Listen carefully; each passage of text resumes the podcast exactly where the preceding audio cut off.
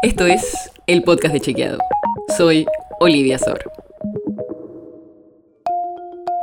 Hoy vamos a hablar de una investigación que publicamos en Chequeado.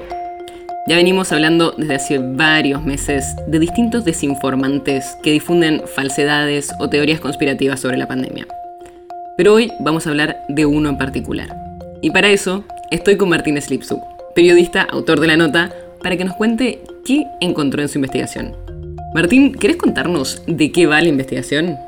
Bueno, nosotros desde hace varios meses identificamos este sitio llamado Tierra Pura, que difundió muchísimas desinformaciones sobre la pandemia.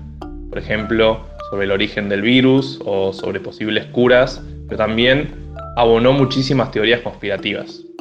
Y ahí lo que nos interesaba saber era cómo habían llegado a hacerse tan conocidos y cómo habían logrado que tanta gente les llegue sus notas.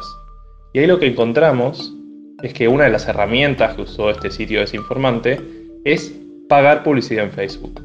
Lo que encontramos, gracias a que Facebook especifica qué publicidad pagó cada página en su sitio, es que pagaron casi 1.500 dólares para publicitar casi 850 posteos y gracias a eso lograron, y atención con este número, casi 6 millones de impresiones, que significa que hubo personas que vieron casi 6 millones de veces esos posteos pagos por tierra pura. El tema es que Facebook dice que supuestamente no se puede pautar contenido falso en su red social, o sea, no se puede pagar para que contenido falso sea visto por más personas, pero nosotros encontramos que muchos de los posteos que pagaba Tierra Pura eran de desinformaciones. O sea que no deberían haber podido usar esta herramienta, la publicidad en Facebook, para llegar tan lejos pero pudieron. ¿Y sabemos quiénes son o quiénes están detrás de Tierra Pura, que es este sitio que está basado acá en la Argentina?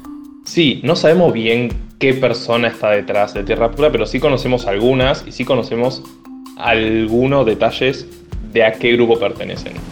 Hay una investigación bastante grande que hizo una organización llamada Disinfolab de la Unión Europea, que ahí lo que encontraron fue relaciones entre Tierra Pura y otros sitios de otros países, como por ejemplo The Epoch Times de Estados Unidos, que están relacionados con una religión perseguida por el Partido Comunista en China y que se encargó de desinformar sistemáticamente sobre la pandemia, en parte con muchas desinformaciones que iban en contra del gobierno chino.